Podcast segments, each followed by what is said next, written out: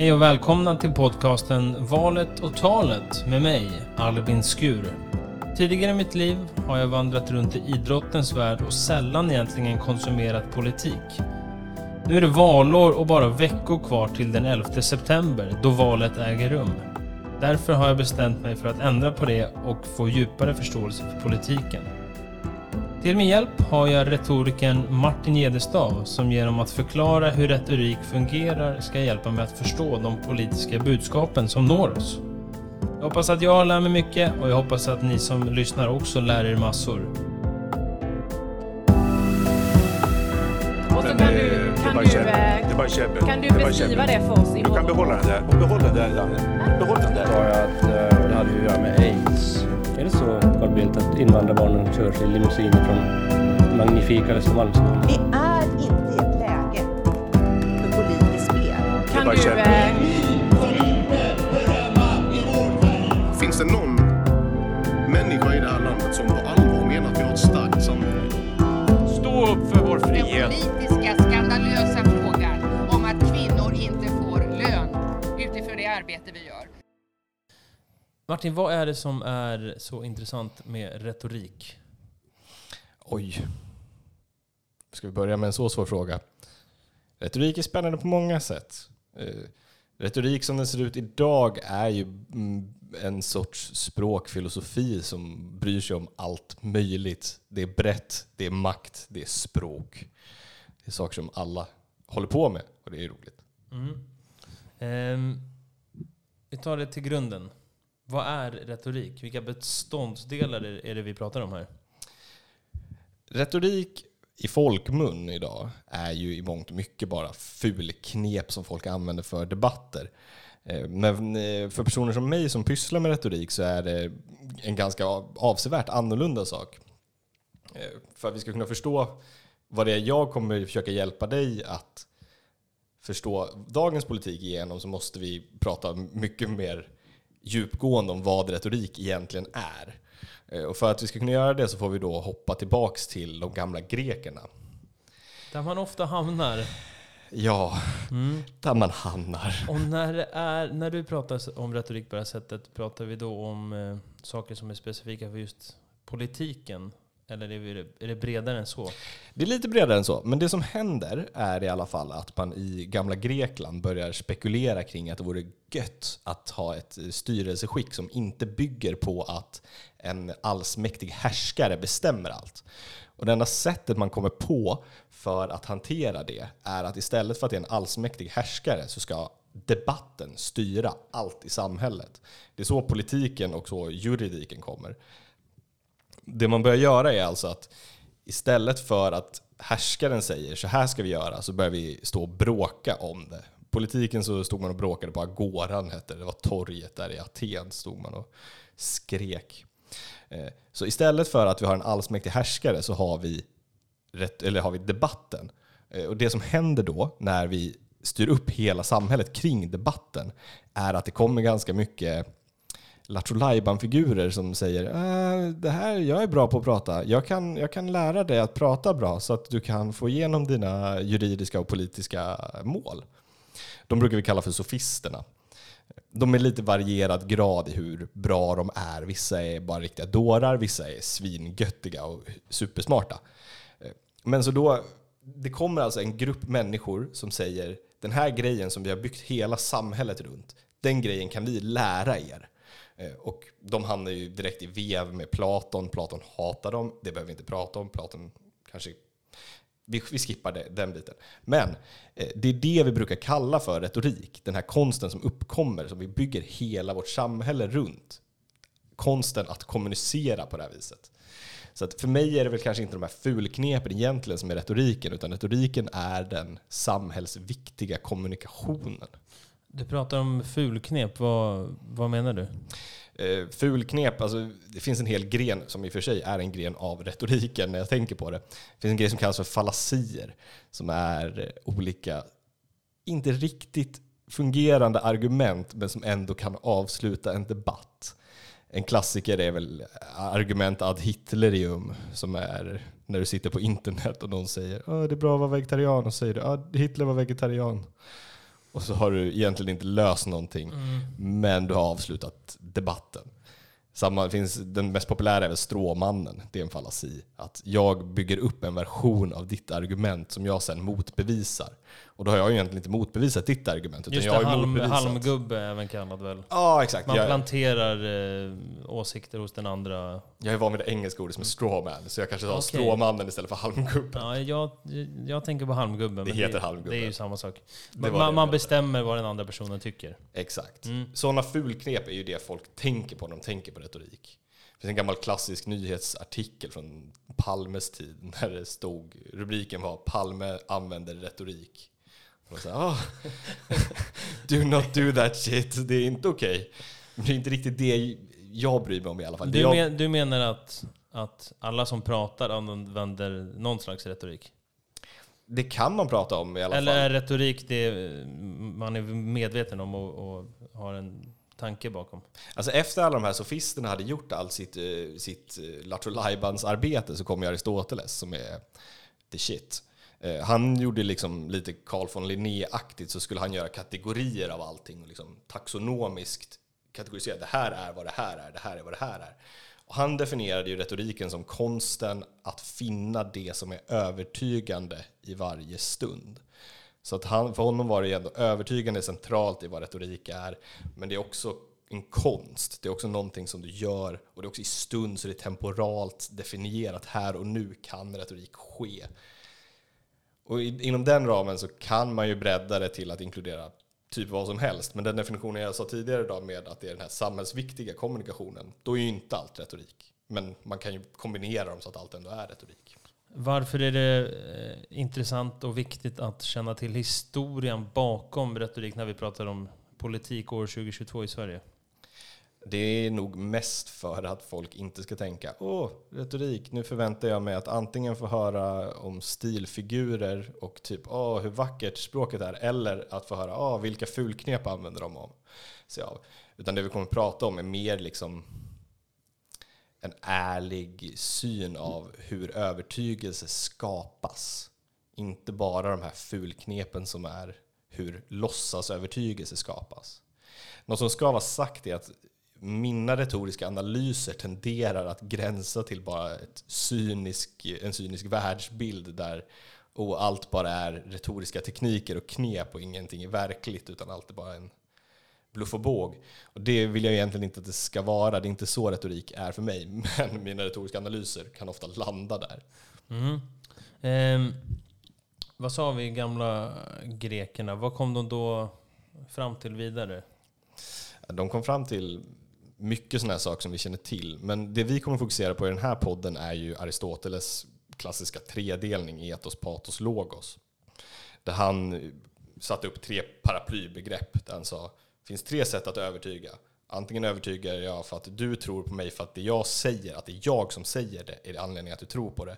Eller så övertygar jag för att det jag säger fungerar. Du känner att det logiskt funkar. Eller så övertygar jag dig genom att jag påverkar dina känslor. Han tyckte att det var liksom de tre olika sätten man övertygar på. Så vi tänkte att vi, jag tänkte att vi skulle ta ett sätt per avsnitt och så ska vi kolla på lite olika sätt det här existerar i dagens politik. Och de här begreppen är så pass tidlösa enligt dig?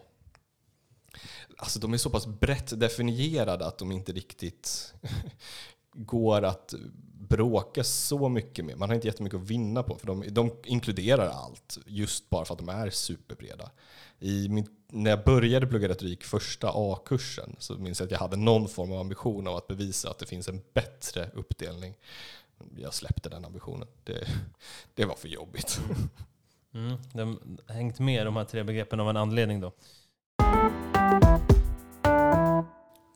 Lite exempel då på etos som vi ska prata om idag. Ja, etos, tanken bakom etos är att på grund av den jag är så tror du på det jag säger. Och det lättaste sättet att förstå ett etos är väl att tänka till exempel på skillnaden mellan om en kompis eller en lärare säger någonting eller en främling. Om någon dåre på stan kommer fram till dig och säger det finns aliens, då kommer du tänka nej, det gör det inte. Och sen så kommer en kompis fram till dig och säger det finns aliens, då kommer du tänka hm, jag litar ju på den här människan, då kanske det finns aliens. Så då menar, då har, då har man liksom fångat liksom grunden för hur man övertygar med det här. Vilka bakomliggande orsaker kan det finnas som påverkar vilket etos någon eller något har? Eh, vi brukar dela upp det i två kategorier. Eh, primärt och sekundärt etos. Där det primära etoset är hur jag ser ut och hur jag för mig, hur min röst låter. Allt som du inte kan påverka överhuvudtaget. Om jag ser en person som är väldigt vacker så är det mer sannolikt att jag kommer tro på vad den säger än om jag ser någon som inte är supervacker. Det, det är omed, omedelbara eller lite undermedvetna nästan. Exakt, det är det som vi kallar för det primära etoset. Men sen så kan man ju också bygga upp ett sekundärt etos. Genom att jag säger saker som du känner att du tror på och så, så har jag sagt en sak du tror på, har jag sagt en till sak du tror på, så en tredje sak kanske du tror på bara för att det är jag som säger den. Så du kan från början inneha ett etos, ett primärt, men du kan också bygga upp det sakta men säkert genom att vara pålitlig. Kan det finnas någon slags, vad ska vi säga, statiskt etos? Att om jag vet att du har jobbat med något eller utbildat dig inom något, så har jag det med mig utan att du nämner det, så kan jag känna att du blir mer trovärdig i det. Det skulle jag nog slänga in i det här primära etoset mm. faktiskt. För att det primära etoset är ju delvis det vi ser, men det är också det vi vet sedan innan. Om man har en massa fördomar om en person så påverkar det ju, så fort den säger någonting så tror du att den är på si och så. Det påverkar också trovärdigheten. Så att den typen av titlar och sådana markörer skulle jag... Erfarenhet eller... Erfarenhet. Jag såg på Twitter igår eh, snack om en snubbe som heter Fredrik Kärrholm. Det var någon som hade sammanställt hans tweets och noterat att han i nästan varje tweet skriver: jag har varit polis i tio år. Det var liksom, han ville hela tiden markera: jag har den här erfarenhet, erfarenheten, tro på det jag säger. Han är kandiderar för riksdagen för Moderaterna, den här Fredrik. Väldigt roligt sammanställning. Jag lyckades inte hitta den tweeten idag när jag försökte hitta den igen. Så att jag kan tyvärr inte citera vem mm. det var som skrev den. Men vem den var, det var kul. Men att man då vill liksom förstärka, understryka sin erfarenhet för att sina argument ska få, få bättre genomslagskraft. Exakt, att man, man gör sig själv till någon som folk vill lita på. Eh, Det, vi har, det jag tänkt på att vi skulle prata lite mer om är ju två olika sorter eller två olika sätt det här händer i dagens politik och två olika sorters etos. Det första jag tänkte vi skulle prata lite om är det socialdemokratiska etoset. För Socialdemokraterna har alltid haft en form av jordnära stämning av att de ska vara en av folket. Det var väldigt applicerbart när vi kollade på Löfven som liksom kom från facket till liksom folkets röst. Det, han var svetsare, han gick någon utbildning i det. Liksom. Lite mindre stad också. Mindre stad, det ska inte vara det här urbana Stockholm, utan det ska vara... Det ska vara jordnära, det ska vara arbetarklass, det ska vara en av folket. Det har alltid varit en sån symbol som var anledningen att lita på de här människorna, var för att de var en av dig, en av er, en av folket, en av oss. Det var liksom anledningen att lita på många socialdemokraterna. Så det var ju en jättestort rabalder när Palme blev vald till deras partiledare, just för att Palme kom från en intellektuell klass. Hans föräldrar jobbade på universitetet och han var själv väldigt högutbildad. Och då kände folk att, kan jag verkligen lita på den här människan med mina rättigheter och mina, mina behov, när den människan inte är som jag? Så att, eh, men varför tror du det blev ett problem då? Är det för att eh, väljarna då kände att Palme inte förstod deras situation? Eller varför tror du att det, det blev, eh, skapade reaktioner? Det skapade mycket reaktioner just för att man var van vid att de här åsikterna sas av en representant verkligen från folket. Och nu sas de av någon som man inte visste om man eh, litade på på det sättet. För att den personen var lite annorlunda från hur de tidigare hade varit. Så det var liksom samma ord lät helt annorlunda när det kom från Palme. Sen kom ju Palme att bli väldigt älskad och han blev ju verkligen en sån här landsfader som eh, socialdemokratiska partiledare tenderade att bli. Men i början var det problem. Och det kommer vi ju, kan vi diskutera nu, att dagens statsminister Magdalena Andersson är ju väldigt, väldigt högutbildad och kommer definitivt från en akademisk elit. Hon är gift med en professor på Handels. hon har själv började doktorera och jag tror inte hon avslutade, men jag vet att hon pluggade på Harvard en sväng. Så hon har ju också haft det här problemet med att hon inte kommer från folket på det sättet. Så hennes etos är inte det det alltid har varit för Socialdemokraterna. Men är det så att det där har förändrats då över tid, att, att identiteten hos till exempel i det här fallet Socialdemokraterna inte ser riktigt likadant ut? Alltså, vi har ju haft en växande medelklass väldigt länge, och framförallt så i och med att vi i Sverige har den absurda lyxen att det är gratis att gå på universitet, så har vi en väldigt utbildad befolkning, så att även det, det liksom jordnära folket är väldigt utbildat och intellektualitet är betydligt mer accepterat därför. Så jag tror inte det är samma sak idag som när Palme eh, blev vald. Eller utsedd blir man väl i och för sig till partiledare snarare än vald.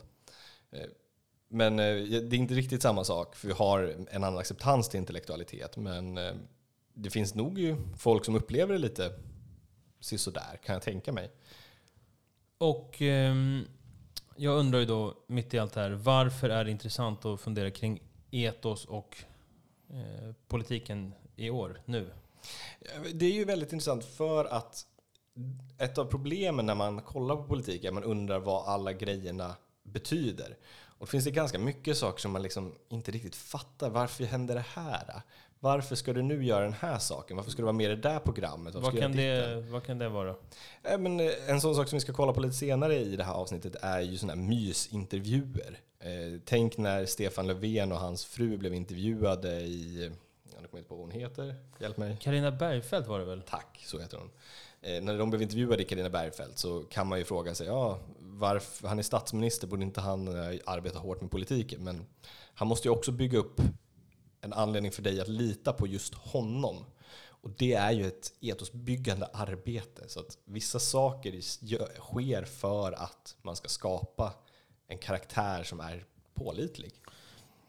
Alltså, och, och då tänker jag att där får man ju träffa eh, politikern, eh, alltså bortom politiken på ett sätt. Att man träffar personen på, på ett annat sätt.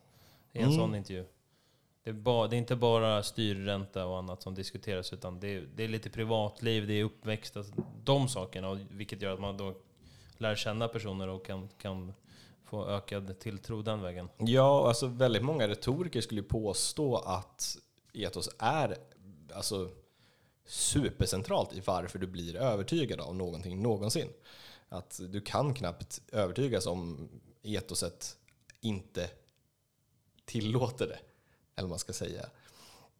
Så att väldigt många människor påverkas väldigt mycket utav just att de tycker att de känner den här personen. Så därför måste man förstå, för att man ska kunna lyssna på det ideologiska budskapet, så måste man ju förstå att oj, nu blir jag ju bara påverkad av att jag tycker att jag känner den här människan. Jag lyssnar ju inte på tankarna alls. Så att för att man ska kunna lyssna på tankarna måste man också förstå det andra.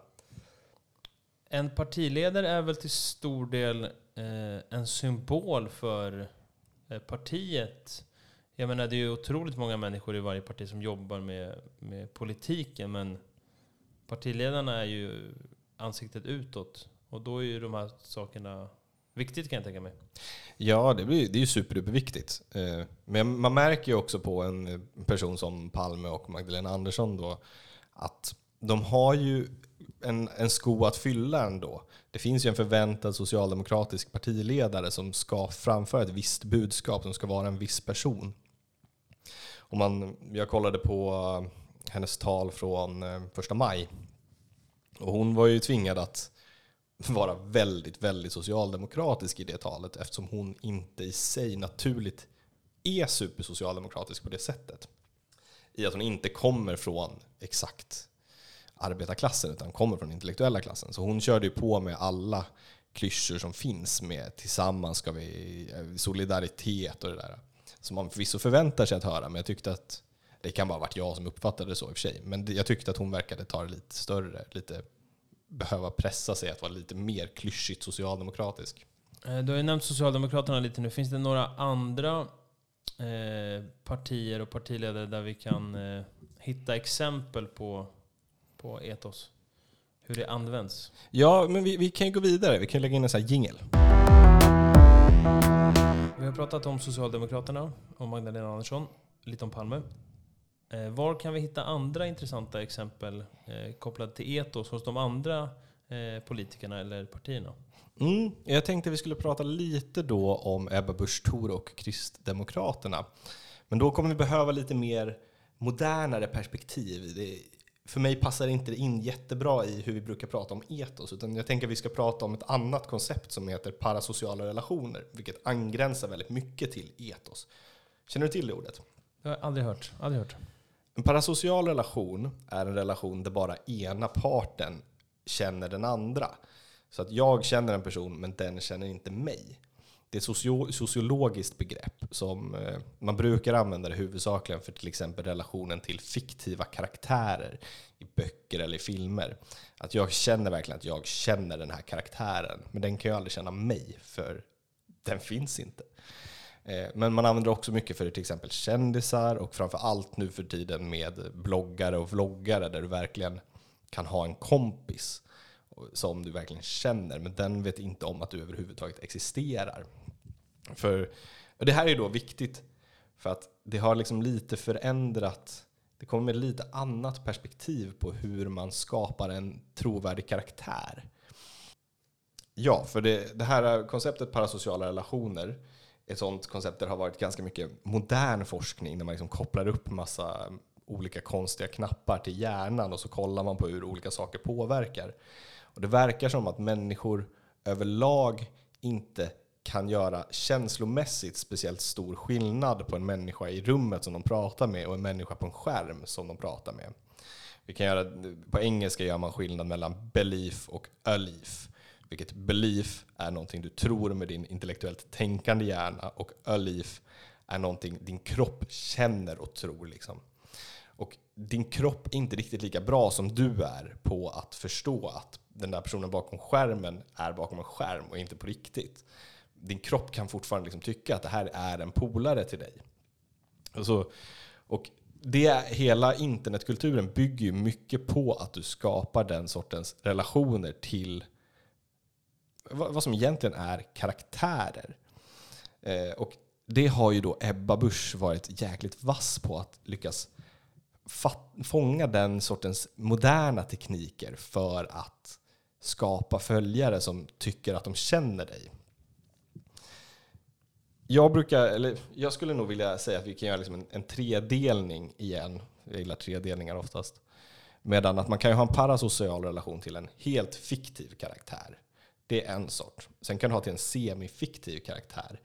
Där tänker jag till exempel reality-tv där det är liksom en människa, absolut. Men det är också lite pre-written. Den har också någon form av manus. Inte alltid ett helt manus, men den, den vet att den ska göra. Också ofta att det är en människa som vet att det är kameror inblandade. Att man... Exakt, en människa som verkligen är i en roll. Som mm. verkligen kan vara något helt annat annorlunda. Eller i andra tillfällen. Men sen så finns det också en tredje då där det är människor som verkar vara bara vanliga människor. Där du liksom egentligen inte kan på något sätt riktigt se att det här inte är den personen. Där snackar vi intervjuer med personer och sådana saker så känner man, oh det här är ju den personen. Men i verkligheten så är det ju inte det, utan det här är ju en professionell människa som blir intervjuad, som har förberett sig, som lägger på sitt största leende och sånt. Det här jag blir lite cynisk kan man tycka. Mm. I att, varför blir du det då? Nej, men i det att uh, människor är ju människor och de kommer ju vara vanliga människor som har känslor. Men de kommer ju också kunna kontrollera dem och därför få fram, få det att verka som att de är mycket mer sympatiska och roliga och trevliga och sånt där. Ja, så det är ju ingen hemlighet vad Ebba Busch vill få, få ut av det. Hon vill ju få så många röster som möjligt. Mm, exakt. Om man kollar på hennes Instagram lite, det gjorde jag senast idag, så har hon liksom... Hon har definitivt helt tydligt politiska inlägg där hon skriver åsikter om politik och politiska frågor. Hon blandade med bild på sitt barn där hon berättar en liten historia om hur de ligger på bryggan och pratar och håller hand och har det mysigt. Där hon visar upp någonting väldigt verkligt. Någonting som känns inte en professionell person utan bara en vanlig människa som du kan lära känna. För en central del i de här parasociala relationerna är att du måste känna att det är vardagligt. Det måste kännas som att den här personen är där och då i den vanliga vardagen. Den får inte kännas som allt för tillgjord, utan det måste kännas väldigt realistiskt för att du ska kunna skapa den här relationen. En annan del av att bygga en stark parasocial relation är att man vill gärna ha väldigt mycket information om personen. Man måste veta ganska mycket saker. Så du vill gärna att du ska ha... att det ska finnas information om din familj. Du vill känna till, vad har den för partner, vad har den för barn, vad har den för husdjur. Du måste veta alla de här sakerna. Du vill se hur det ser ut i dess hem. Du vill veta hur det är att vara i dess kök. Man vill veta alla de här Man sakerna. Kanske har något gemensamt. Man, man hittar något man har gemensamt. Sådana saker bygger den här relationen. Mm. Men så det är en parasocial relation. Och det är en form av etoskapande som... då är till exempel Ebba gör ganska effektivt på sociala medier. Sen så gör hon ju också det i form av att hon dyker upp i samband med bloggare och sådana där. Hon är ju kompis med några av de där. Och det gynnar ju hennes möjlighet att för andra att känna henne. Ett, sånt, ett annat exempel som man kan ta är när vi pratar om det här med att kroppen är ganska dålig på att förstå skillnaden mellan en person bakom en skärm och i verkligheten. Om vi tänker oss att du scrollar på Instagram och du varje dag ser en person, en ny bild på en, samma person, så du ser den här personen hela tiden, varje dag. Om du så ofta skulle se en människa i verkligheten, då skulle du ju känna den. Man ser ju ypperligt få människor, det är ens kollegor kanske, ens familj som man ser varje dag. Men med sociala medier så kan du se en person varje dag utan att den någonsin vet vem du är. Så då kan du verkligen knyta en sån här envägsrelation. Mm. Och det är svårt för hjärnan att förstå det lite, det, det du säger, att det är svårt att liksom... Ja. Ja, det där med att hjärnan förstår, det är ju sån forskning som jag inte förstår. Det är ju sånt som psykologer och... det är ju absolut inte sån forskning jag har pysslat med själv. Mm. Så jag förstår inte. Men det jag har sett så verkar det ju som att någonting i kroppen, någonting i liksom, inte ditt medvetande har svårt att greppa mm. de här sakerna. Det är liksom, ditt medvetna jag förstår det, men ditt undermedvetna har svårare att sålla i det. Ja, men det här, det här som vi pratar om nu, politiker, sociala medier, så det diskuteras ju frekvent nu. Och det är ju något som inte har funnits jättelänge. Och jag tänker att visst måste det vara så att politikerna nu mycket mer frekvent syns i icke-politiska sammanhang. Oh ja. Oh ja. Jag har ingen statistik på det. Jag har inte gjort någon så grov undersökning. Men vi pratar om deras egna sociala kanaler. Vi pratar om tv-program där de är mer privatpersoner. Att de pratar om andra saker än, mm. än bara politiska sakfrågor. Ja, jag tänkte att vi skulle lyssna på lite Oldies but Goldies sen, gamla klipp. Och då har ju Margot Ditz den här eh, partipulsen, tror jag den heter. Partitempen heter det. Eh, vilket är betydligt närmre människan bakom politiken än det är närmre ideologin. Eh, och det är inte, det är ingen grävande journalistik direkt. Det är ingen, det är ingen hård utfrågning. Som, Nej, alltså hon kommer ju med, hon kom ju med politiska frågor också. Det är inte så att jag, jag ställer, nu, jag, nu frågar jag dig, för jag har inte sett så mycket ah, själv okay. där, men, men är det så? Jag har jag hört lite det, att det, det är lite mer trevlig stämning än att det, det kanske är heta stolen. Det är definitivt en trevlig stämning. Ja. Men alltså, hon, hon pratar ju om ideologi och så också. Men det primära är ju att det är mycket mer gemytlig stämning och det är inte de här gamla skjutjärnsfrågorna. Mm. Utan det, det, det är skoj. Mm. Eh, parasociala relationer. Har du något mer att, att tillägga? Nej, inte mer än att om man ska förstå varför man känner att okej, okay, jäklar vad jag tror på vad den här människan säger kontra vad den här människan säger, så finns den grejen alltid i bakhuvudet att du kan ha knutit en relation till den här människan. Och jag tror att det finns mycket spännande saker. Jag har faktiskt inte hört retoriker prata om parasociala relationer knappt alls. Det har jag hört mer från online content creators och sådana som liksom bråk, bråk, grottat ner sig i det. Men eh, det är superrelevant.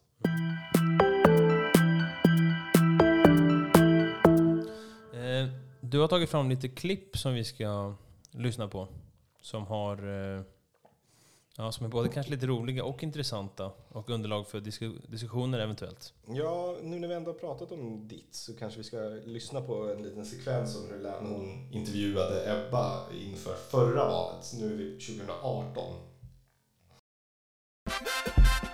Janos, mm. Vi tar Janos. Slänger du dina kläder på golvet eller hänger du in dem direkt på kvällen? Nej, jag lägger dem på skötbordet. På skötbordet? Mm. Fräscht, höll jag på sig. Det går att ha vissa synpunkter på det här, det har min man. Eh, ja. Men de hamnar, de hamnar på skötbordet. Grejen är, när jag kommer hem, ja. eh, då först kommer en Birger springandes. Mm. Elisa precis börjat gå, så hon kommer på släp. Och sen mm. kommer det en Bella, vår hund, då, som bara ja. rundar och mosar två barn och ska fram först. Och då blir det att jag klär av mig, liksom, mm. hänger av mig i farten och hamnar allt på skötbordet. Där kan vi höra ett exempel på hur man skapar en person som man tycker mer att man känner och därför kan lita på. Hon pratar ju liksom om sin situation hemma där hon, hunden kommer och vräker ner saker och springer in i barnen och det är kaoset där och hon får lägga sina kläder här och där och så. Har du några tankar? Ja, men det är väl lite det här att hon... Eh, när man hör henne prata om... om det där, då blir hon ju en vanlig människa så, helt enkelt. Att det är det är ju inte så ofta man får, får höra henne prata på det där sättet efter alla stunder man har hört henne prata om politik liksom. Mm, och det börjar finnas mer forum för det. Mm. Det kommer ju, man brukar prata om kändisskapets demokratiseringsprocess. Men det är väl ett koncept vi kanske inte ska gå superdjupt i. Men överlag så idag kan du ju lägga upp grejer om dig själv hej vilt. Det är inte svårt. Och då har det skapats kändisar som inte behöver komma från någon, någon eh, gatekeepad kanal. Utan de kan komma från sin egen kanal som mm. de har byggt upp. Nej, men, och, och känslan är väl att hon och andra politiker, politiker gillar det här att få, få berätta eh, sådana här saker om eh, sig själva som är... personliga men, eh, ja, men som gör dem till vanliga människor som är, vad ska man säga, ja, men det, det, de politikerna vet ju att det finns en vinning i att prata om sånt här. Ja, det är en underbar möjlighet för dem att skapa en pålitlig karaktär som man kan lita på.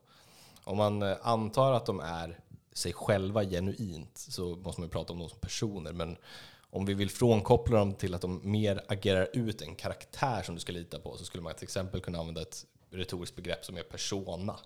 Eller, det är väl mer ett ganska allmänt begrepp, men det används mycket inom retoriken att man skapar en persona som går att lita på, den här identiteten. Och den bygger man gärna upp på det här, den här typen av sätt. Vi kan lyssna också på hur det lät när Palme gjorde en sån här mysintervju också en gång.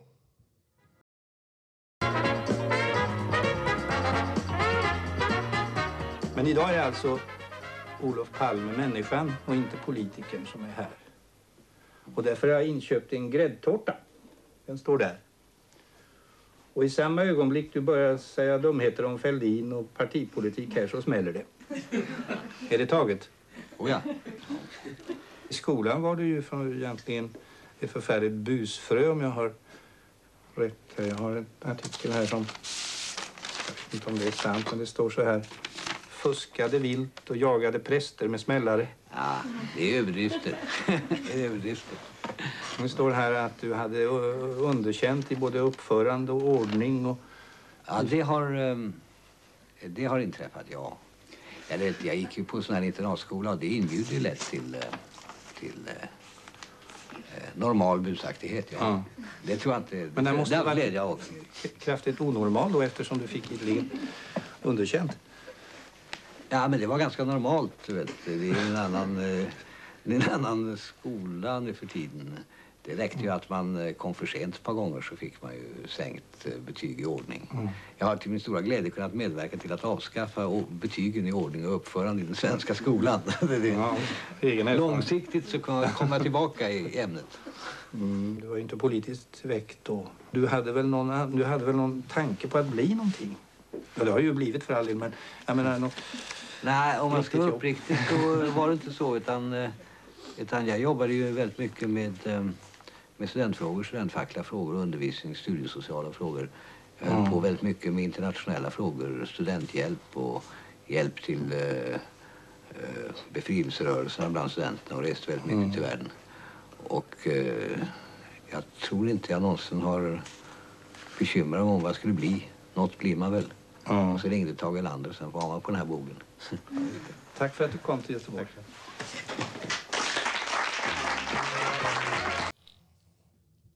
Vad, vad tänkte du på när du hörde det där klippet då? Ja, för det första ska vi ju berätta för de som eh, bara lyssnar. Vi tittar ju också. Han är ju ganska bekvämt klädd också ändå. Mm. Eh, en jeansskjorta här, inte kostym, inte eh, absolut ingen slips, eh, ingen formell skjorta. Så ganska avslappnat mm. eh, klädval också. Ja, det här är sjuttiosju och han ja. som intervjuar sitter ju i någon rolig liten hatt och... Mm. Det ser jag noterade formuleringen normal busaktighet gjorde mm. mig glad. Nej, men jag, jag tänker att det, måste, det här måste ju varit mycket mer eh, sällsynt för så här många år sedan. Ja, jag har inte stenkoll på hur exakt det såg ut med sjuttiosju med om politiker satt i såna här intervjuer. Men det är ju väldigt mycket spännande etosbyggande i det här klippet. Delvis har vi den här grejen med Palme kommer ju inte från vanliga förutsättningar. Han går ju på en privatskola ändå och det är ju pojksträck. Men han gör det ändå så alldagligt och han måste ändå få till det att mm. det här är ju bara så det är för oss pojkar och unga. Och en uppenbar skillnad och en stor skillnad är ju att här krävs det ett tv-program och någon som ställer frågor och sådär. Jag menar, Palme kunde ju inte styra sin egen kommunikation på samma sätt om man jämför med det vi pratade om innan, Instagram-konton och så vidare, där politikerna själva har full makt över vad som, vad som kommuniceras. Exakt, han, han, behövde, han var ju beroende av att bli intervjuad. Men det, det, det fanns en möjlighet för honom i alla fall tydligen. Jag, jag blev på, glad, på, på glatt humör av det här klippet faktiskt. Ja, man blir mm. lite glad. Det är ja. trevligt när han pratar om att han ska kasta en gräddtårta på honom om man börjar prata politik. Det... Nej, men inte Torbjörn Földin. Nämner du Földin, då blir det en liten gräddtårta i ansiktet här. Ja, eh, och ett sista klipp hade du, va? Nej, det var de här. Nej, det var de vi hade, förlåt. Eh, mm, och det kommer vi, vi kommer gräva fram mer. Eller det vet jag att du har gjort redan.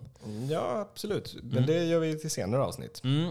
Ethos... Känner du att du har fattat lite om Ethos? Ska vi sammanfatta alltså, lite vad jag, vi har lärt oss? Ja, men jag tycker ju så här att man vid första anblick kanske man tänker att så här politisk retorik, men när man väl börjar liksom dra i det lite och, och filea begreppen lite, då förstår man att det är ju ganska både ganska simpla saker och, och, och intressanta saker. Ja, det finns en, en blandning av att man tycker att retorik är någonting otroligt simpelt och tråkigt, så att man tycker inte att det finns något djup i det.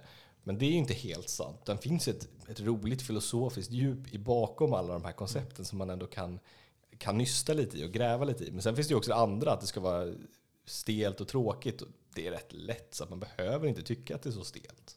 Eh, summera då, vad har vi lärt oss? Eller vad har jag lärt mig? Vad har du lärt mig? Det vi har pratat om har varit grunden av... Vart retoriken kommer ifrån började vi, alltså grunden av retoriken har vi, började vi med att det är den här samhällsviktiga kommunikationen, eller var i alla fall. Vi, i senare avsnitt kommer vi nog prata mer om vad retoriken är idag. Men det är, den kommer från att vi har ett samhälle som bygger på att vi måste kunna prata med varandra. Det är A och O för att vi ska kunna styra. Och där har vi retoriken, och retoriken har några olika grupper. Den är väldigt taxonomisk, där man... Man delar in den i olika kategorier. Och en av den vi har börjat kolla på idag är etos. Sen kollar vi lite på det moderna konceptet parasociala relationer som går in i det här etosbegreppet. Vi säger tack för idag. Tack för idag.